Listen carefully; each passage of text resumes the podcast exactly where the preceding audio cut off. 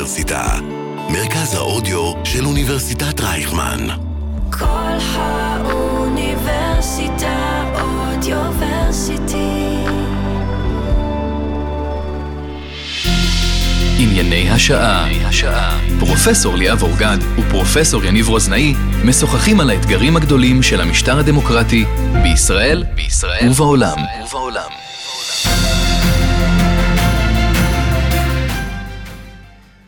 ברוכות וברוכים הבאים לפודקאסט ענייני השעה מטעם מרכז רובינשטיין לאתגרים חוקתיים באוניברסיטת רייכמן.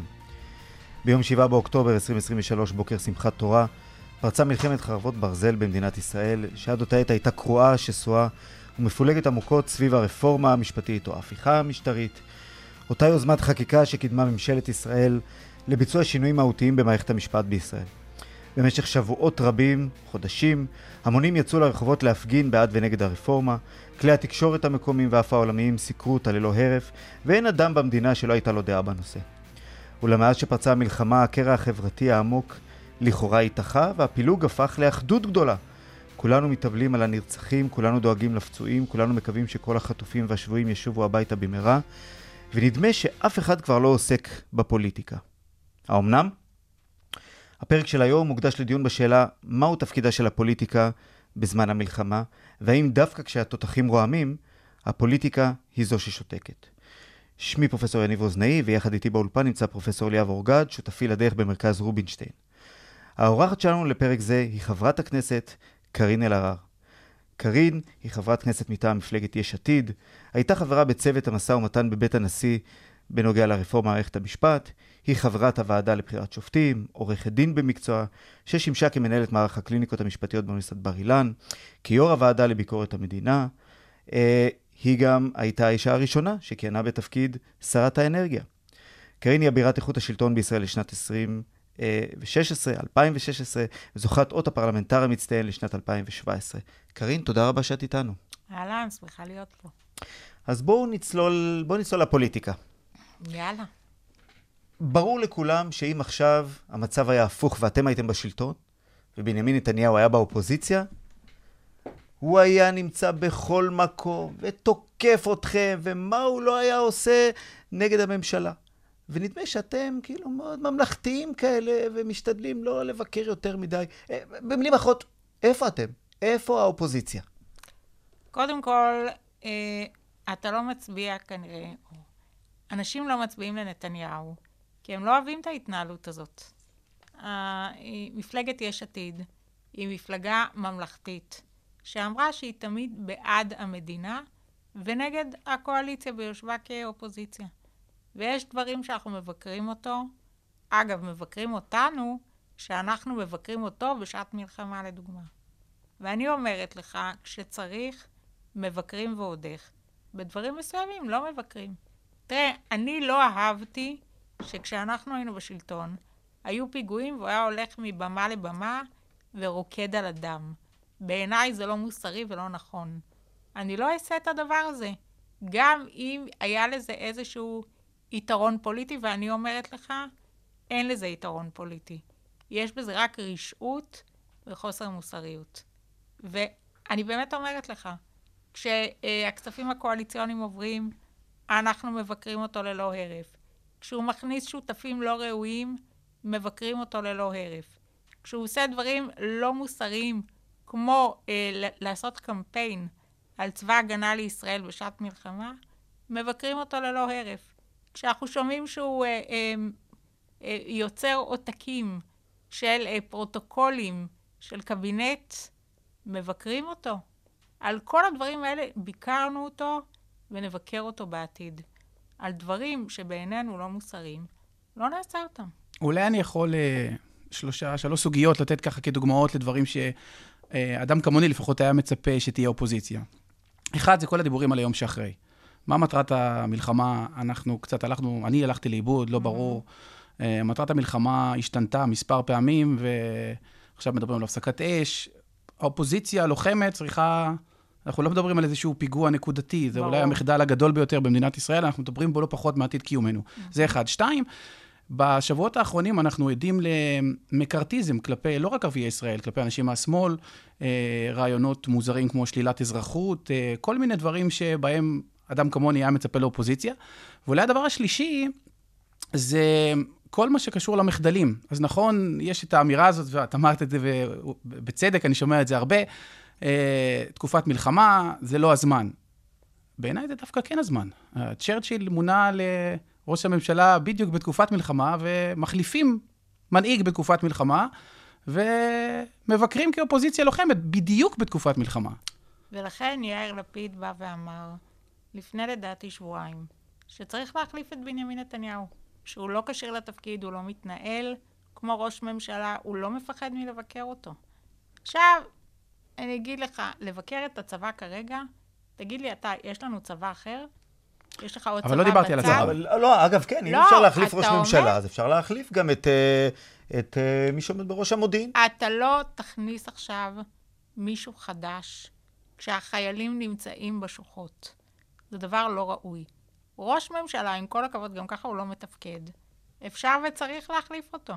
צריך לזכור, זה אותו ראש ממשלה שהלבין, כהניסט, טרוריסט מורשע, שנתן לסמוטריץ' את משרד האוצר, שנותן לו לנהל את משרד האוצר כמו חנות המכולת הפרטית שלו, דבר שהוא לא ראוי, ואמרנו, זה הדבר שלא יכול לקרות. אבל השאלה היא מעבר לדיבורים, אני אגב לא מסכים עם יניב, אני חושב שהראש מודיעין, אני לא הייתי מחליף, לא הייתי נוגע בצמרת צה"ל. אבל ההנהגה, בהחלט יש מקום לדבר, ואני שואל אם מעבר לדיבורים, שיושב ראש האופוזיציה, חבר הכנסת יאיר לפיד, כמו שאמרת, אמר שצריך להחליף, כן. אם נעשים גם מעשים. אני את הדיבורים על, כולל את המעשים על אי אמון טרוק- קונסטרוקטיבי, כל כן. מיני, אה, דווקא לא שומע מצד האופוזיציה, אלא מכל מיני ארגונים אזרחיים שמנסים לפעול...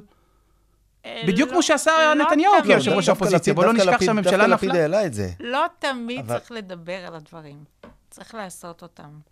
וזה שאתה לא שומע לא אומר או, אז. מה קורה? אז מה- קורה? בואי לא, אם אני. אגיד לך... אה, מה קורה, זו שאלה לא ממש. כאילו שמזמינה, לא קורה כלום. תקשיבו, חברים, אה, במערכת הפוליטית לפעמים יש דברים שנעשים בצורה שקטה, ויש דברים שעושים אותם בקול גדול. לא על כל דבר צריך לדבר בקול גדול. אבל נעשות פעולות, כי אני רוצה להזכיר שהממשלה הקודמת נפלה בדיוק כשנתניהו, כיושב ראש האופוזיציה, אה, פיתה אנשים לעבור מצד א' לצד ב', to say the ואתה least. זוכר שקמנו בוקר אחד וגילינו שעידית סילמן לא מתלהבת מהממשלה. כל זה קרה כי הציעו לה משהו ודיברו איתה שבועות רבים, ואף אחד לא ידע על זה. היינו מופתעים. יו"ר הקואליציה. ככה עובדים, כן. אז אנחנו יכולים להיות רגועים שנעשות פעולות ונשאיר אותם ב- אני יכולה להגיד לך במחשכים. שלא כל דבר שקורה אתם שומעים עליו. אני רוצה להתעכב רגע בנקודה אחת שהזכרת. הזכרת את אה, אה, אה, ראש האופוזיציה, יאיר לפיד, שדיבר על באמת אי אמון שצריך להחליף. עכשיו, פה היה איזשהו משהו מוזר. הוא נתן ראיון לגלי צה"ל, טען שלא מחליפים ראש ממשלה בזמן מלחמה, ולמחרת לערוץ 12 הוא הציג עמדה הפוכה, שצריך להחליף עכשיו במיידית את נתניהו. ולאחר מכן הוא צייץ שצריך להקים ממשלת שיקום לאומית בראשות הליכוד, אבל בלי נתניהו והקיצונים, שבה יהיו 90 ח"כים שהם שותפים בקואליציה, קואליציה של ריפוי וחיבור מחדש. אז אני רוצה לשאול אותך בהקשר הזה, איזה ריפוי ואיחוי? עם, עם מי מהליכוד בדיוק ריפוי? עם, עם, עם שר התקשורת? עם מי בדיוק בליכוד אתם יכולים עכשיו לעשות קואליציה של ריפוי? האירוע בא ואומר את הדבר הבא. קודם כל, בין הרעיון שהיה בגלי צה"ל ו-30 שעות אחר כך, רעיון בערוץ 12, קרו שני דברים שאנשים נוטים לשכוח. א', עברו בוועדת כספים 30 מיליון שקלים לשיפוץ הבית של בנימין נתניהו. זה חשוב בזמן מלחמה. בזמן מלחמה, קריטי. והדבר השני שפורסם, שהיועצת המשפטית הורתה לראש הסגל של נתניהו להחזיר בחזרה צילומי הפרוטוקולים של הקבינט המלחמתי, כי אסור היה לו לעשות את זה. אלה שני אירועים בעינינו מאוד מז'וריים שמלמדים על זה, שנכון, הם אומרים ביחד ננצח, וזה לא הזמן לפוליטיקה, אבל הם עושים את האם-אימא של הפוליטיקה. ועם כל הכבוד, אסור להם לעשות את זה. אסור להם. לא כי הם אומרים מותר לנו, אלא כי זה פוגע במאמץ המלחמתי. ראש ממשלה בעיניי, בתקופה כזאת צריך להיות כל כולו במלחמה. לא בלעשות שיחות לחברי הליכוד, תהיו איתי ואל תצביעו נגדי. לא בתדרוכי עיתונאים. הוא צריך להיות מושקע באירוע המלחמה. והדבר הזה לא קורה. עכשיו, כן, אני לא מאמינה שבעת כזאת, שאנחנו קוברים את מתינו, צריך לנהל מערכת בחירות. עם סלוגנים ופוסטרים. אבל יש את האופציה של אי אמון קונסטרוקטיבי. וג'ינגלים.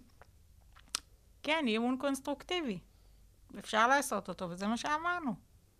לעשות אי אמון קונסטרוקטיבי, שהליכוד יבחר מי הוא רוצה שיעמוד בראשו. כמובן, לא נקבל את אמסלם בראש הליכוד, אבל כן יהיו אחרים, ויש אנשים אחרים שהם בסדר. אגב, אפשר כמשפטני... להגיד- מי ראוי- מי ראוי בליכוד לעני- לעמוד בראש ממשלה כזו?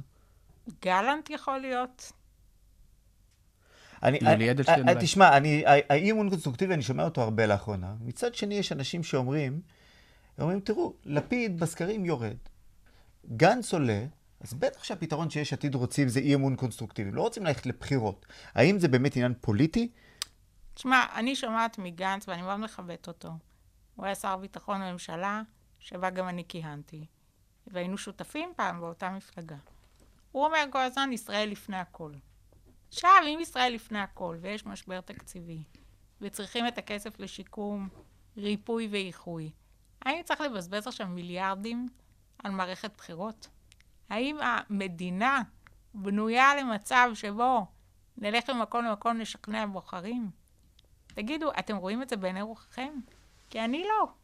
אני אגב כן, מכיוון שאני חושב שהמשבר שאנחנו נמצאים בו הוא ממש משבר קיומי, ואם צריך לא בחירות אז זה. עכשיו. ישראל תמשיך ותישאר.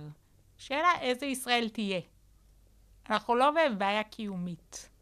אנחנו בבעיה... בינתיים. אנחנו במשבר גדול מאוד. הגדול ביותר שידענו. כולל מלחמת יום הכיפורים. זה יום כיפורים על סטרואידים. אבל אני אומרת לכם, אין שאלה בדבר המשך קיומה של המדינה. יש לנו צבא מאוד חזק, צריך לקבל פשוט את ההחלטות הנכונות. יש לי שאלה כ... נתניהו לא מסוגל לקבל את ההחלטות הנכונות. כמשפטנית, אחד הדברים שאני עשיתי כשעוד בתחילת הדרך, שעלה הנושא של אי-אמון קונסטרוקטיבי, הלכתי לחוק, ולי היה שיש איזשהו הליך אחר, ומה שפספסתי ככה, זה עבר בדצמבר, ששינו את ההליך של האי-אמון קונסטרוקטיבי, שעכשיו מדובר, החזירו את זה לשליש. זה היה אחד הדברים הראשונים שממשלת נתניהו עשתה. אתה כן. מדבר, מדבר על התיקון בדצמבר, זה היה לא, נכון? מה לא, אתה ששליש מדבר על, על אה, זה פילוג. פיצול אה, פיצול, מפלגות. סליחה, בדיוק. ואת האופציה הזאת כן. חסמו. אמ, ואני אה, אני תוהה, שוב, זה קשור לנושא של האופוזיציה, אם זה לא משהו שאפשר היה לצפות מראש, שבתרחיש עתידי, האופציה, אחת האופציות המרכזיות לקיצור ימיה של הממשלה, איזה ברירה יש כן, להם? היה אבל? להם רוב של 64, אתה יודע. ככה זה עובד בדמוקרטיה. יש רוב בכנסת, מצביעים בעד. לצערי, אבל זה המצב. כן. לא, בסדר, ברור, זה לא, זה, זה, זה לא, לא נוהל על זה איזשהו, מה שניסיתי להגיד זה שזה לא, לא היה בכלל בשיח הציבורי. לפחות אני לא... תראה, צריך לומר ביושר, הפיצול ודרכי הפיצול שונו בקדנציה שלנו. זו הייתה יוזמה של זאב אלקין. נכון. הוא ידע למה. ועכשיו הליכוד גם ידע. בנימין נתניהו הבין את האירוע. מיד תיקן את זה. fair enough. אני רוצה להקשות רגע, נ- נ- נגיד והמצב באמת כרגע הוא כל כך גרוע. אנחנו לא סומכים במי שעומד בראש המערכת. אה, לא מאמינים שהוא שוקל את השיקולים שהם רלוונטיים לטובת האינטרס הציבורי וכולי. כן. וכספים עוברים, איך תיארת את זה? חנות מכולת? הכספים תראה, הקואליציוניים הכל עוברים? פרסונלי, הכל סקטוריאלי, מה זה? מעולה. אז אם זה המצב, נו. למה לא נכנסתם ביחד לממשלה? או... כדי שיהיה לכם גם יד על, ה, על ההגה, וגם שיהיה לכם כוח באמת להשפיע בכל הדברים האלה. ואני- לך, להיות בחוץ ולצעוק. ואני רוצה להחזיר לך שאלה. תראה איך גנץ נכנס, ואמר, יש לי יד על ההגה. האם הוא הצליח לעצור את הכספים הקואליציוניים? אבל גנץ מראש אמר לא. שהוא לא מעניין אותו הדברים האחרים. הוא רק רוצה להתעסק במלחמה. גנץ הוציא מכתב לנתניהו, ואמר לו, עצור את הדיון, כי אם לא תעצור את הדיון, יהיו לזה השלכות. מה כן, קרה? אני גם מסכים איתה, אני חושב שיותר מזה, ההסכם בין גנץ לנתניהו, דובר על זה שהכל יהיה החלטות לממשלה, לא רק הצעות חוק, רק בנושא המלחמה. אה, ולכן מה שאנחנו רואים פה זה גם אבל הפרעה ההסכם. יש עתיד וגנץ היו הולכים. ביחד כגוש, זה לא היה להם נכון. כוח הרבה יותר יכול גדול. להיות. עדיין יש רוב, ואני רוצה להגיד עוד משהו. תראו, ההצעה שגובשה היא אומרת את הדבר הבא: אתם תבואו על תקן עציצים, כי יש את קבינט המלחמה, שבו לגנץ באמת יש השפעה. בסדר? אני לא אומרת שלא. אבל כל היתר אין לו שום השפעה. שום השפעה.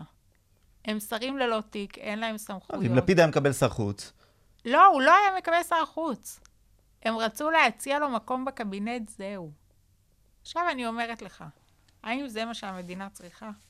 יאיר בא, אה, לפיד, בא לנתניהו בשבעה באוקטובר, בשעה ארבע. אמר לו, בוא תעשה ממשלה רזה. תוציא את המופרעים. נעשה ממשלה אמיתית, עם כל המחלוקות. כי היא טובת מדינת ישראל. זה לא התקבל, למה? כי כל מה שמעניין אותו זה פוליטיקה. זה היום שאחרי... כלומר, לפיד היה מוכן לוותר על העיקרון של לא לכהן, לא, לא להיות עם לא ראש ממשלה עם לכהן אה, תחת כתב אישום. נתניהו, אבל אמר, המדינה חשובה יותר. והציע את הדבר הזה, היה הראשון. לצערי, זה לא עבד. יש לי שאלה נוספת בהקשר של אופוזיציה, זה מאוד. מטריד אותי, כפי שאת רואה. אוקיי, אז. אה, אנחנו לא מחליפים ראש ממשלה בתקופת מלחמה, ואנחנו לא עושים את זה בתקופה... אני זורם. יש לא, אני. רוצה להחליף ראש ממשלה. אז נכון, ואז אמרנו שיש פעולות שנעשות במחשכים שאנחנו כן. לא מדברים. בסדר. עכשיו, אני אתן לך עוד שתי דוגמאות ככה כטיזינג לדברים שאני חושב שאופוזיציה יכולה לעשות. אחד זה, האופוזיציה ויתרה על כלי משמעותי שזה הצעות חוק פרטיות. ואני מנסה להבין את הרציונל, גם דיברתי עם כמה יועצים משפטיים בכנסת כדי לנסות להבין, והייתי עוד לפני. לא, אני לא שוכנעתי שהכלי אסביר לך. המרכזי... אז זה אחד, ורק עוד דוגמה אחרת, זה הנושא של הסברה. אה, יאיר לפיד הוא לא מישהו שהתקשורת אה, זרה לו, הוא שף של השפים, כן? זאת אומרת, הוא... אוקיי. ומי שאני רואה בינתיים בהסברה בחו"ל זה נפתלי בנט ואחרים שרצים מאולפן לאולפן, ואני תוהה איפה ההסברה של יש עתיד. ואני אוסיף פה עוד נקודה שלישית. כן. אם אנחנו כל כך לא מרוצים מהממשלה, תקימו ממשלת צללים. תקימו ממשלת צללים. עם מכון רובינשטיין. כדי- בדיוק, שתתפקד תוך כדי המלחמה. טוב, וואו, מלא דברים. בואו נתחיל מההסברה של יאיר לפיד. הוא מתראיין כל יום לארבע רשתות. כל יום אין לו תפקיד רשמי, הוא יו"ר האופוזיציה, סטו. כל יום מתראיין, נפגש עם סנטורים, נפגש עם מנהיגים, גם כאן בארץ וגם כאלה בזום. ואני אומרת לך, הוא עושה פעולות הסברה. אני, בוא, לא כל דבר הוא שולח לרשתות, עושה פעולות הסברה. לעניין... אה, הצעות חוק פרטיות. או, הצעות חוק פרטיות, תשמע. אין לנו רוב. אבל זה נכון בכל מצב, זה, זה לא. גם בזמן של כנסת רגילה. לא. רגע, אני אנסה להבין, מה- אין לנו רוב, אה, אני אסביר. לקואליציה יש רוב. אז נוותר על... לא, רגע, רגע, תקשיב. אהה. לקואליציה יש רוב? דמיין לך שלימור סון הר מלך מגישה הצעת חוק פרטית. לה יש רוב, כי היא בקואליציה. והיא יכולה להביא כל איוולת. כמו למשל, לפסול מפלגה ערבית. לי אין רוב. אני אביא הצעה לתיקון חוק הלאום. את של מי יקבלו? הבנתי. כלומר, זה היה מהלך אסטרטגי. ברור. אני השתכנעתי. כן, גם אני. אני מנסה להבין מה... מה אבל באותה, באותו היגיון, אגב, אה, זה גם אה, ביום שאחרי המלחמה, אגב, הצעות פרטיות שיש עליהן קונצנזוס, מעבירים אותן. מה, על תיקון חוק הלאום אין קונצנזוס? היית מאמין? אבל אם, אם, את, אם רוצים ליזום הצעות חוק, אז צ- איך, הד- איך פרקטית, איך זה עובד? לא, כלומר, זה אפשר- התפקיד המרכזי של האופוזיציה, אז אפשר מה? להגיש למערכת. בינתיים תקופת הכשרה, הכל עובד. פשוט אי אפשר להעלות אותם למליאה. אז בהיעדר הצעות חוק, שזה התפקיד המרכזי, מה העיסוק היומיומי היום? שאילתות, דיונים בוועדות, ביקורים במלונות מפונים, אה, חיזוק משפחות החטופים, כל דבר שפרלמנטר יכול לעשות. והסברה. מה- והסברה. הכנסת כגוף מפקח לדעתך, כרגע הכנסת פועלת אה, באופן מיטבי? בעיניי היום הכנסת פועלת יותר כגוף מפקח מאשר גוף מחוקק. שהרבה פעמים הכנסת שכחה את התפקיד הזה. בעיניי הוא סופר חשוב. איך היית מחזקת אותו? אני רק אגיד שיש לנו אה, קבוצת חשיבה על זה, אז את יותר מ... וואו, זה סופר מעניין. ניסינו כמה פעמים לעשות תיקונים בתקנון, כי כרגע, סתם אתן דוגמה. כשאני מזמינה אנשים ממשרד, רוצה שהם יגיעו. שבוע שעבר מיקי לוי, יו"ר ועדת ביקורת, הזמין נציגים של המשטרה, שיבואו לדווח לו על uh, חלוקת כלי נשק. בן גביר התעצבן, שר לכישלון לאומי, והתקשר לנציגים, אמר להם, תצאו מהדיון. והם יצאו. איך אפשר לפקח? בדיון שהיה אתמול, הבנו למה הם יצאו. כי נציגים מתוך המערכת הפוליטית שלו, לא מהמשרד, עסוקים במתן חלוקת רישיונות נשק. בתוך כן. לשכת השר. איזה יופי. לא, בתוך לשכת השר, אבל הם עושים את זה מתוך הכנסת. הוקם חמ"ל נשק בכנסת. הפרדת רשויות? פחות. טוב, זה באמת אחד האתגרים המשמעותיים. אנחנו רוצים לעבור לנושא המשפטי, אבל אולי עוד משפט... שאלה אחת רק בהקשר הזה, משהו של, של, שלא חשבנו עליו, אני מסכן אותי, כי דיברנו על העתיד של מדינת ישראל, הביטחוני, כן. כן, כן או לא. אני רוצה לשאול בתור, את- אתם הובלתם את הסכם הגז נכון, עם לבנון, נכון. מה ההשפעה של זה ביחס לעד כמה ל- לבנון, כאילו, רוצ... מוכנים להיכנס או, או מורתעים באיזשהו אופן מלהיכנס, ל... להצטרף למלחמה? זה, אני לא חושבת שיש לזה השפעה. אגב, למדנו בחודש האחרון שהמאגר ריק, אין בו גז. אז בינתיים רק הרווחנו באירוע. עשיתם עסקה טובה. קיבלנו את הקו הביטחוני, לא נתנו כלום. בסדר. אה, שאלה בפרק הפוליטי שלנו להיום, כן. אחרונה. ב- אני חוזר רגע לאימון קונסטרוקטיבי, משהו שתמיד שואלים אותי, כן. אה, אז אני אעביר לך את השאלה. באימון קונסטרוקטיבי, בתרחיש אידיאלי שזה קורה, ולא משנה כעת מי עומד בראש הממשלה בראשות הליכוד, א', ב', ג'. אה, אם לא, סליחה, אם לא עושים את זה דרך הליכוד, אם נניח יש אה, שליש מסיעת הליכוד שמוכנה בתרחיש היפותטי להתפלג, אז הממשלה עדיין תצטרך להסתמך, אם אני עושה נכון את המתמטיקה, על קולות ועל האמון של אה, הרשימה המשותפת, נכון? לא בהכרח. לא? אם שיש לך את ש"ס וחבר'ה מהליכוד. כן. לא, אין לך את ש"ס. זה לא בהכרח שיש לך את ש"ס. למה? בתרחיש כזה ש... למה אתה יוצא מתוך נקודת דווקא לדעתי? ש"ס זה יותר, יותר סביר שיהיה את ש"ס מאשר את הרשימה. אוקיי, אז אם, אם, אם, אם זו הערכה הפוליטית, אז אני חוזר בי מהשאלה, ואני רוצה רגע לעבור לנושא המשפטי. אתה יודע מה יפה בפוליטיקה? אהה, שהכל אפשרי. כן. משפט. כן, אה, my favorite subject. אולי נתחיל רגע ממשהו אקטואלי, הוועדה לבחירת שופטים. כן. מה, מה קורה? איפה אנחנו עומדים? אז כינסנו, כינסנו. יו"ר הוועדה, שר המשפטים, כינס את הוועדה פעם ראשונה. הייתה ועדה חגיגית. חגיגית, ראינו צריך ככה- להוסיף, צריך להוסיף, לפני שניתן פסק דין שהיה מחייב אותו לכנס את הוועדה. זה. לא נעשה מאיזשהו good will. אגב, עוד לא מחקנו את את העתירה. העתירה, כי צריך גם אה, לראות מינוי בפועל. אמ, חולקנו לוועדות משנה.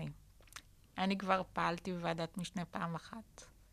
בעיניי אה, מרגש. סוף סוף נמנה שופטים. אז אני רוצה רגע בהקשר הזה, זה ויכוח שיש לי עם יניב, אני אשתף אותך בוויכוח. כן. אמ, בכל מה שקשור לשיטת ה seniority. אמ, אני אה, כל פעם מנסה להבין למה... אני כמובן לא בעיה לשנות את שיטת seniority, והדברים אוקיי. ידועים. אבל אני גם יכול להבין את הצד השני, שאומר, תראו, בש- השיטה הזו היא מאוד ייחודית לישראל. אין שום מדינה שיש בה שיטה דומה, וגם אין שום ארגון שהייתי יכול לחשוב עליו ש... אני לא. חושבת... הודו, אז אני, היה לנו גם איזה ויכוח. בהודו סטו משיטת ה seniority, וכשסטו משיטת ה seniority, מינו לנשיא בית המשפט העליון את דעת המיעוט בפסק הדין המפורסם מ-1970 מראה למה לא צריך לסטות מזה. אפשר להתווכח על זה, אני חושב שא' סטו, וזה דווקא לא דוגמה טובה, וסטו עם אצבע, אצבע בעין, מה שנקרא, מינו, אבל, אמ, אבל לא משנה, נניח שזה הודו, אני, אפשר כן. לחלוק על זה, לא ניכנס לו- לוויכוח המשפטי הזה. זה לא נפוץ. זה לא נפוץ, ו- וזה גם לא נפוץ בארגונים, אה, נשיא הבינתחומי, נשיא האוניברסיטת רייכמן לא יהיה האדם הוותיק, וגם לא אה, חברת אה, הייטק, ולא לא היינו חושבים ככה, כשאומרים איך ממנים אוקיי. ראש המערכת. ואני מנסה להבין, האם, אה, ג- שכמובן רלוונטי לוועדה לבחירת שופטים, יש איזושהי הבנה של גם של הצד השני, ואם כן, איזה התגמשות יש מצדכם? בזמן אוקיי. שקרין חושבת על התשובה, אני רק אגיד שכל ההשוואות הן נראות לי פחות רלוונטיות, כי הסניוריטי נועד לשמור על איזשהו עקרון של עצמאות של מערכת מול מערכות אחרות, שהן לא רלוונטיות, לא בהקשר של. אוניברסיטת רייכמן. אגב, בעיניי זה חלק מהבעיה, אני רוצה להגיד לך, זה ויכוח ביני לבין יניב. שמה? כשההשוואות הן רלוונטיות, יניב הוא מלך ההשוואות. וכשההשוואות הן לא תואמות, אז אז ההשוואות אני- הופכות להיות לא רלוונטיות. אז אני משתף אני לא אותך ב... מחויבת למערכת היחסים שלכם, ואני אגיד שאני מאוד אוהבת את שיטת הסניוריטי. למה? אני חושבת שהיא נותנת איזשהו שקט בתוך בית המשפט העליון. שלא יהיו אינטריגות, שלא יהיו מחנות. שיהיה פשוט בית משפט מתפקד. שהוא יהיה עצמאי וחף משיקולים פוליטיים. אני חושבת שזה עבד טוב כל השנים. זה עבד מצוין, ולכן אני איתך, לא, לא צריך לשנות את זה. ולכן, אתה יודע, משהו שעובד טוב, למה לקלקל? אבל בטח אפשר אם אתה להבין- שמרן, בטח אם אתה בשם השמרנות רוצה לשנות נוהג של 75 לא, שנה. השמרנות הביאה עלינו השנה, באמת, דברים שהם לא מכירים בדרך כלל. אבל אפשר להבין את הצד השני. כי אני איתך, אני חושב שזה עבד טוב, אני... לא צריך לובי כמו שעכשיו היה, שראינו כולנו. אם באמת היו מונחים לפניי שיקולים שמראים לי שיש מקום לסטות מהנוהג, יכול להיות שהייתי פותחת את הראש. אני לא מצאתי עוד כאלה. מכל מה שהביאו לפניי, כל העניין הוא שההוא סמל וזה לא נראה לי, וואלה, לא עובד מספיק טוב. את לא חושבת שנשיא העליון יכול לדאוג בתפקידים ובכלים הרבים שיש לו לתוצאות של פסיקות מסוימות, וכלומר, עולה הטיעון, אולי עדיף להפחית קצת מסמכויות נשיא בית בוא. המשפט ולשמור על הסניוריטי. יניב, מה שמטריד אותם באמת, זה הנושא של אה, חלוקה ל... חלוקת תיקים לשופטים. בסדר? וקביעת הרכבים. זה מה שמטריד אותם באמת. עכשיו, יש לי רגע בהקשר הזה, ככה אני רוצה להקשות. אמ, דווקא בגלל שאני חושב כמוך, שהגם ששיטת הסניוריטי לא נפוצה, ולא היינו חושבים עליה כאופציה ראשונה, היא עובדת טוב, לא צריך לשנות. אבל אם אנחנו, זו נקודת הפתיחה, ואנחנו בכל זאת מנסים להבין גם מה הצד השני רוצה, אז אומרים, שמע, אוקיי, לא ניגע בשיטת הסניוריטי, אבל אנחנו רוצים שופטים שמייצגים את הציבור שבחר בנו. כן. ופה אני אה, לא מצליח להבין למה... יכול להיות שאפשר לדבר על מועמדים, אולי זה לא פרופסור אה, רפי ביטון, הוא פרופסור? דוקטור. דוקטור, וה... אפשר- בסדר. כן. אבל יש מועמדים אחרים ראויים. אני לא פוסלת אף אחד, אוקיי. אבל לא הובאו... שיביאו שמות שמאוהדים לא ראויים, הובאו ידברו. בפניי שמות שאני יכולה להגיד, וואלה, אדם בעל שיעור קומה. כשמדברים איתי על מועמדים ספציפיים שאני לא מעריכה משפטית, קשה לי לראות את עצמי מצביעה בעדם. אוקיי. א- אני רק אוסיף פה, אנחנו לא מדברים פה פרטנית על אף אחד, לא, ובטח לא על. קולגות, אבל אני גם חושב שצריך גם, אתה יודע, לפעמים אפשר להתמנות גם לשלום ולמחוזי, ומשם להתקדם לעליון. לא, אני לא חייבים לעשות ש- את הקפיצה ישר לעליון. כן, עד- לא אמרת את זה כשמונו אנשים אחרים שעשו את הקפיצה לא לעליון. שאלו אותי. לגמרי. הדבר שבאמת מטריד אותי, שימונו שופטים שהם עצמאיים, שופטים שהם נטולים אה, אה, ניחוח פוליטי שהביא למינוי שלהם, אה, ושופטים שבאמת, כשהם יעטו את הגלימה, כל מה שיהיה לנגד עיניהם זה המשפט. אבל זה לא תמיד ששופטים ממונים עם איזשהו ניחוח פוליטי במובן הרחב. אנחנו כן, כולנו מכירים את כן. ההיסטוריה של מינוי שופטים. הייתה לפחות שופטת בסדר. אחת אה, שבהתחלה אמרו ככה ואחר כך ככה, והפכה להיות ברבות הימים נשיאת בית המשפט העליון, נשיאה מצוינת אגב. אז תמיד יש שיקולים לכאן אני ולכאן. בסדר, ועדיין אני באה ואומרת שאני לא אתפשר על מקצועיות של שופט בשם הפוליטיקה. אוקיי. קודם כל הוא צריך להיות מקצועי, עצמאי. אתה יודע, אם מישהו דוחף אותו, בסדר, אבל שהדחיפה לא תהיה על חשבון המקצועיות. ברור. הזכרנו את עניין הסניוריטי, ואנחנו מבינים ששר המשפטים רוצה כמובן למנות, אה, היה רוצה נשיא משלו, אולי בכלל בחלום שלו זה היה מישהו חיצוני למערכת. זה, זה, אתה מבין שאנחנו מדברים על משהו לא סביר? מה זה נשיא משלו? מה זה שלהם ושלנו? נכון, יניב, מה זה נשיא משלו? מה זה? נשיא שלדעתו ישקף את התפיסות של הקואליציה, ושלא יהיה מישהו שהוא כל הזמן אנטי ויבחר אדם אנטי ראוי, הקואליציה. ראוי לוועדת החקירה הממלכתית. שלא משקף ל- ל- לשיטת שר המשפטים קבוצות קיצון פוליטיות ש... ש- שהם... יש לי רעיון שיביא להצבעה ונראה אם יש לו רוב. או, אוקיי, בסדר. לא, אז אני, אני, אני רוצה רגע להתקדם לשאלה. כן. הוא, אני מניח, אה, היה מסכים להמשיך עם הסניוריטי ולתת לשופט יצחק עמית להתמנות כפי, ש, כפי שנכון וראוי וצריך להיות, אבל אה, בתמורה הוא היה שמח כנראה שתלכו יותר לקראתו במינוי של שופטי עליון. בדיוק. ומה שאני רוצה לשאול זה דווקא ההפך. האם צריך ללכת לכיוון הזה? או שאולי להגיד, חברים, יש היום ממלא מקום נשיא בית משפט. הוא יוחלף באוקטובר על ידי ממלא מקום הבא. לא, לא רוצה להתפשר, לא צריך. אני חושבת שתפקידו של שר המשפטים הוא לדאוג לכך שמערכת המשפט בתקופת כהונתו תהיה מערכת משפט מתפקדת לעילה ולעילה. העובדה שאין נשיא בית משפט אבל זה לא מה שהוא רוצה, אנחנו ראינו את זה כל השנה האחרונה. לא, בסדר, אבל אני לא בהגשם לי חלום. אנחנו במה התפקיד שלו. בתקופת כהונתו של יריב לוין, המערכת מידרדרת. יש מחסור עצום בשופטים בערכאות הנמוכות. יש מחסור של שני שופטים, לגישתי צריכות להיות שתי שופטות בבית המשפט העליון, ואין נשיא מכהן במשרה מלאה. דהיינו, ב- לא בממלא מקום. והדבר הזה צריך uh, להיות uh, מטופל. ויפה שעה אחת קודם, כבר באיחור. תהיה לכם, אה, לך באופן אישי, בעיה עם שופט חרדי? ממש לא. אוקיי, אז ממש אולי לא. בשלה העת. Uh, בבקשה, יגיעו המועמדים הראויים, ובוודאי... Uh, תראו, אני בעד גיוון בבית המשפט העליון. אני חושבת שהעובדה שאין מספיק מזרחיים, מזרחיות יש יאמרו, העובדה שלא הגענו למקום שבו כולם מצאו את הקול שלהם, היא בעיה. ואל תספרו לי שאין מספיק טובים וטובות, כי את זה אני לא מקבלת. ועל זה בהחלט אפשר לעבוד. מה אני לא מקבלת? שרק הפוליטיקאים יבחרו. אני לא מקבלת שזה יהיה שלי וזה יהיה שלך. לא. תבואו, תביאו לי מועמדים טובים, מקצועיים, עצמאיים. יאללה. מעניין. אני השתכנעתי. כן, אה, גם אני. אני רק רוצה להגיד לך, כי אני כמזרחי, חושב שהרעיון של כיסא מזרחי הוא דבר רע מאוד. אה, מכיוון אני שהרעיון נגד כיסא שכאילו... מזרחי. אני נגד, זה נורא. אמרת שאין מספיק מזרחים, אז לכן אני... אני אומרת לא שאין צריך להיות מספיק. טיקט. טיקט, אוקיי, אבל אני לא אומרת שנעשה מושב המזרחית. fair enough, ממש לא, אבל אל תגידו לי, לא מצאנו מזרחית. כמו שחלק מהאנשים אומרים. לא, צריך- בסדר, אולי בזמנו לא היו. אולי. עכשיו צריכות להיות. צריך להגיד רק משהו בהקשר של החרדים, אה, שהדבר הזה כנראה, זה ייקח עוד זמן. הרי פתחו לא מזמן קמפוסים למשפטים, לחרדים, אה, אין גם מספיק. ובאותה נימה גם צריך להגיד שכדי להיות שופט עליון גם לא צריך להיות בהכרח עורך דין. יכול להיות מישהו נכון, עם משפטן. משפטן. אה, אה, לא, אבל למה- למה- למה זה ייקח זמן עד שיהיה שופט חרדי? אני לא... לא, כי אתה, הם רק עכשיו התחילו ללמוד, ולכן אם אתה רוצה שהם יגיעו לעליון, מבחינת, מבחינת ההיצע שיש כרגע בשוק של לא, עורכי יש, דין יש חרדים. המון.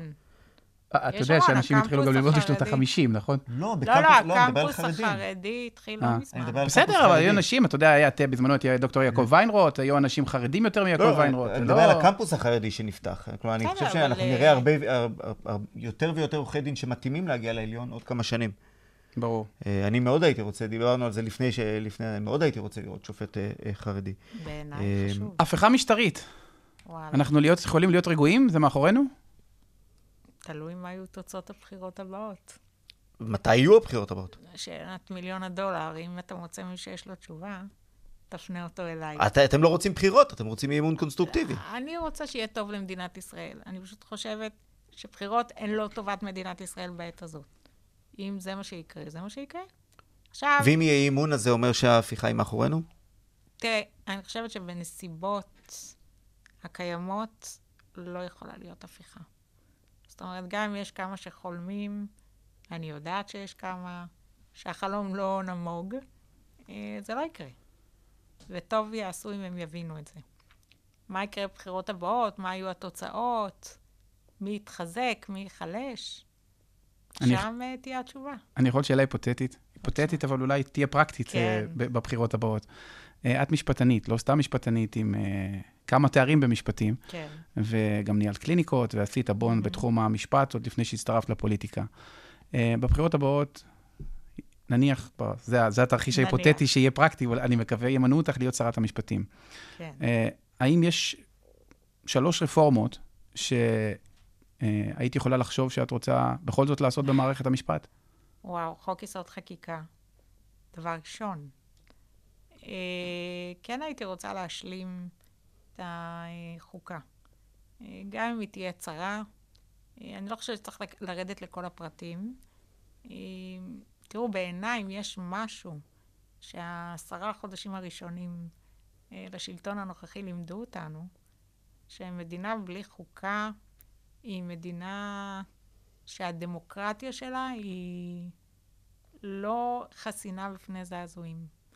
גם עם חוקה יכולים להיות זעזועים, אבל uh, פה זה היה ממש בעייתי. אוקיי, אה, אז חוק יסוד חקיקה, זכו- מגילת זכויות. מגילת זכויות בהחלט. אה, מה עוד? קודם כל, להעלות אה, יחס אה, שופטים תיקים. זה עניין תקציבי ויצטרכו להיאבק על זה. נראה לי שמעולם לא נאבקו על זה בצורה שיטתית. אה, יש את הדיבור, את ההצעה של להפוך, להוסיף ערכאת ערעור מעל המחוזי, אה, לפנות הרבה תיקים מהעליון, להוריד אותם למעשה לאותה ערכאה, ולהשאיר את העליון להתעסק עם 100, 200 לקרות ערעורים. מתישהו. זה יהיה חייב לקרות, וגם, תראו, בפלילי אה, יש הרבה מאוד בעיות בענף הפלילי, אה, וצריך לטפל בהם. בכלל, כל ההתנהלות היא מאוד בעייתית בבתי משפט. אה, ההתנהלות הפרקטית. באיזה היבטים? שאנשים נתקעים שנים בבתי משפט. שנים, עינויי דין ממש. זה דבר שצריך לטפל בו. לפתוח חסמים. אגב, כבר יש עבודה מסודרת במשרד המשפטים. פשוט אה, לא היה מי שיהיה לו את הפניות. אז גילוי נאות בהקשר הזה, חברת הכנסת אלהרר ואני, יש לנו, היה לנו לפני המלחמה, סוג של קרקס נודד. נכון. הסתובבנו בארץ והעברנו סדרת מפגשים של ממחאה לחוקה. אז למה קרקס? לא, זה היה, כלומר, כן, עשינו. נפגשנו בצפון, בדרום, ודיברנו בכל מיני מקומות. אז אני. רוצה רגע להתחבר לקרקס הנודד ולהתחבר כן. לשלוש הרפורמות שבתור שרת המשפטים העתידית אה, אה, כן. תרצי לבצע. אחד הדברים שאנחנו, כשהקמנו את מכון רובינשטיין, רצינו לפתור, עוד לא היה מהפכה משטרית ולא היה מלחמה, אמרנו, יש משבר בדמוקרטיה העולמית. אה, בימים הטובים, אתה אומר. בימים הטובים. לא, לא זימנו את המשבר, כן.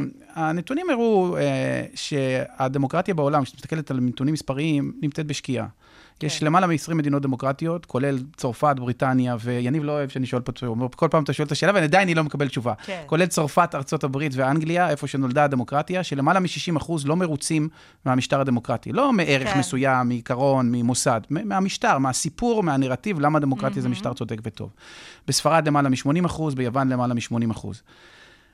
אמ, גם בישראל לא מרוצים מהמשטר הדמוקרטי, אה, ואני לא מכיר את הנתונים בישראל, לדעתי בנתונים של פיו דווקא אנחנו עומדים בסדר, אנחנו יחסית מרוצים ביחס ללא מרוצים. אני שואל אותך, אם האם את חושבת שהרפורמות שנניח דיברנו עליהן, חוק יסוד חקיקה, עוד מגילת זכויות, האם זה יהפוך את האנשים ליותר מרוצים? ואם לא, ואני, ההערכה שלי היא שלא, שזה לא מה שיהפוך אותם, אז האם אנחנו לא צריכים לדבר גם על דברים שהם יותר... מפ... המלחמה בפשיעה למשל, שזה גם משבר חוקתי, אם המשטרה לא, ואולי לתת מענה גם לציבורים שמפריע להם דברים אחרים, ולא יעזור להם חוק יסוד חד חקיקה. משמעית, אני רואה את זה יותר חונה ב... איך זה נקרא? במשרד לביטחון לאומי. אז זה חונה יותר אז שם. יש לך עוד שתי רפורמות עכשיו, אני נותן כן, לך. לא, אז אני אומרת, זה חונה שם, אבל בהחלט משרד המשפטים צריך לתת כתף ב- בנושא הזה. תראו, זה באמת איום ונורא, שאנשים אה, לא מרגישים ביטחון אישי בשום מקום. אמ, אני אגיד עוד דבר, הרבה פעמים אנשים לא מרוצים מהדמוקרטיה בגלל עליית הפופוליזם. אה, הרשתות החברתיות, הפייק ניוז. אתם יודעים, אה, דווקא בתקופת המהפכה המשטרית שמעתי יותר ויותר כל מיני טענות שעולות שאין להן שום אחיזה במציאות. עכשיו, כשבן אדם שומע את אותה מנטרה over and over again, בסוף, מה לעשות? הוא מאמין לה. אבל אולי הפופוליזם הוא התוצאה של זה שאנשים לא מאמינים. אז אני לא יודעת. אתן לך למשל דוגמה, אחת הסיבות לפופוליזם באירופה הוא אי השוויון. האידיאולוגיה הניאו-ליברלית, שאלה שמצביעים אלטרנטיב או דויטשלנד בגרמניה, שהיום כן. הם כבר הגיעו ל-25-26 אחוז, הם דווקא לא, הם מעמד הביניים. מסתכלים למעלה למה שהם לא יהיו, מסתכלים למטה למה שהם לא רוצים להיות, כן. והם לא מרוצים. בישראל הניאו-ליברליזם, שאני חושב שיש עתיד זה משהו שהוא לא זר ל- ל- למפלגה. אה, אבל ניאו-ליברליזם? הכ- כלכלה חופשית, רעיונות. חופשית, כן. אה, אי השוויון הוא מהגדולים ב-OECD. אז אולי אנחנו גם צריכים לתת מענה. אני הסתכלתי יותר על מצבים שבהם יש כל מיני קונספירציות לגבי פסיקת בית המשפט העליון. שבית המשפט העליון, נגיד, שמעתי את זה לפני כמה שבועות, הוא זה שאסר על ירי חי ליד הגדר. הם הוציאו הודעה באופן נדיר, אתה את תקשיב, זה? אבל כן. אתה מבין כמה זה הזיה. וזה לא הדבר היחיד שהם ממציאים. עכשיו, כאזרח, שלא מכיר פסיקת בית משפט עליון, ומה לעשות, הרוב פחות מתחברים, לא קוראים את זה לפני השנה. אתה אומר, זה היה בחדשות, אז אני מאמין. ואז הדמוקרטיה פחות, אה, אתה יודע, פחות אטרקטיבית. כן. סקר, סקר שפורסם אתמול מראה שאחוזים, באמת, אה, אני לא זוכר בדיוק את האחוזים, ניסיתי לחפש את זה, אני לא זוכר אם זה 17 או סביב ה-20, מאמינים, מאמינים שבכירים במערכת הביטחון שיתפו פעולה בהתקפה של 7 באוקטובר. תקשיב, זה נשמע אני למישהו... מכיר לא זה- מעט אנשים כאלה, יניב. זה הזיה. זה, מט- זה מטורף בעיניי. אני חושב זה שזה על? הדיסוננס, שאנשים פשוט לא מבינים מה קרה, ו... אה, כן, הם לא מאמינים שהיינו יכולים להיות כל כך גרועים, שאתה אומר, זה... לא, באמת מתעוררות שאלות.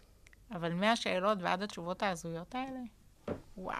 אז עכשיו, אחרי שמיניתי אותך לשרת המשפטים, אני מונה אותך לרש- ל- אה, כל ל-? להיות בראשת הממשלה שלנו, ואני רוצה לשאול על היום שאחרי. כן. באידיאל שלך, לא עכשיו יש עתיד כמפלגה. קודם כן. לאן לנצח אנחנו? בפריימריז. יניב, זה. כזה שחוק. אתה יודע שדחינו את הפריימריז בגלל באמת? המלחמה.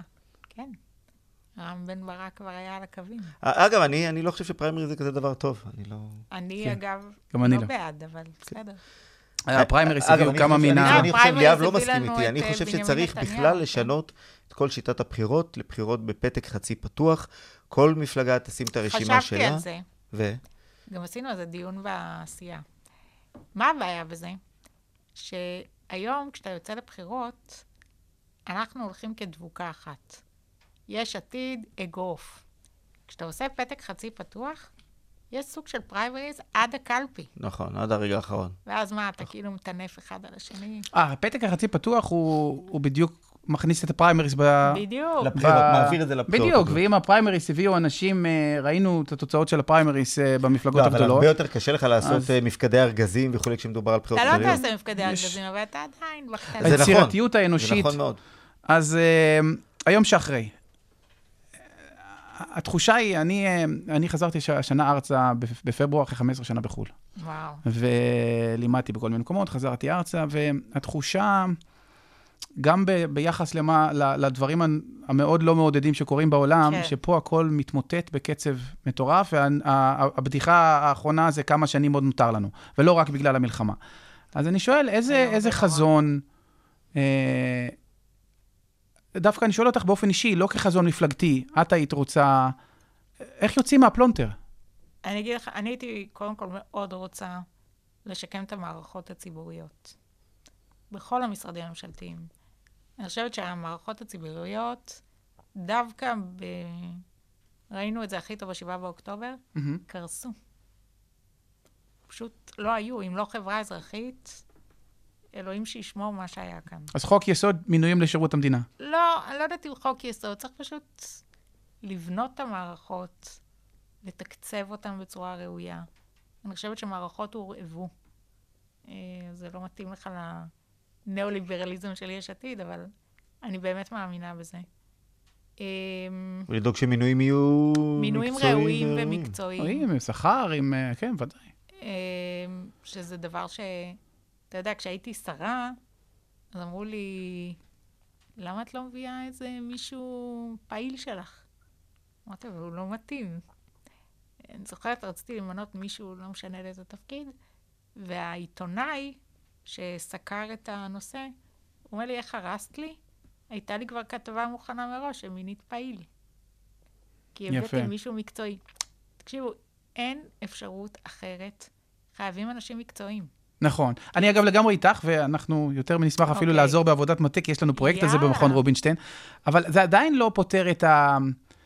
את השבטיאדה שנוצרה פה. ואני ש- מפנה את זה אליך, ועכשיו אני כן עושה מזה משהו מפלגתי, כי חלק מהעניין זה החרמות.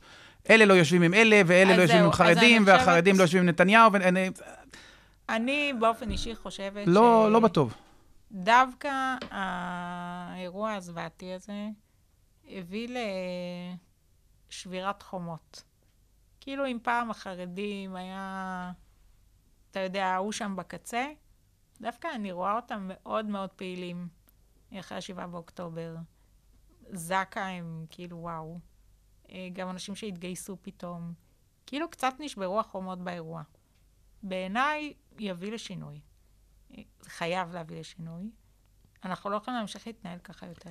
את, את מאמינה שהפילוג שהיה עד עכשיו, בוודאי בשנה החולפת, אה, עם הצד אחד, מי שתומך ברפורמה, מי שמתנגד להפיכה משטרית, הדבר הזה הוא מאחורינו, ואנחנו עכשיו הולכים לכיוון של אחדות כזאת, נשב כולנו. לא, לא, בוא, אני לא מאמינה לביחד ננצח, לאחדות וכזה, לא מאמינה. כי הנה, הם אומרים ביחד ננצח, אבל אל תשכחו את הכספים הסקטוריאליים לאלה ואלה. אז בואו, ת, תפסיקו. בואו נוריד את המסכות בלי הפסאדה. אבל כן, אני חושבת שיש תמורות בחברה. כן, אני חושבת שיש שינויים. האם זה הנקודה שאליה צריך להגיע? עוד לא. האם זה נקודת התחלה לשינוי? כן. כן.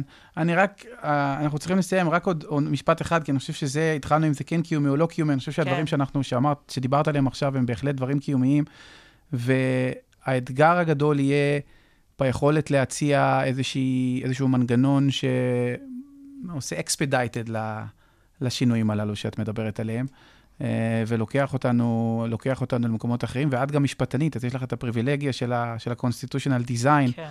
אה, לעשות את זה בבחירות הבאות. יניב, מילה אחרונה. אה, לא, אני רק רוצה להגיד תודה רבה תודה לחברת לכם, הכנסת היה קארין כיף. אלהרר על ה- תודה על רבה. ההזמנה, ועמדת בגבורה.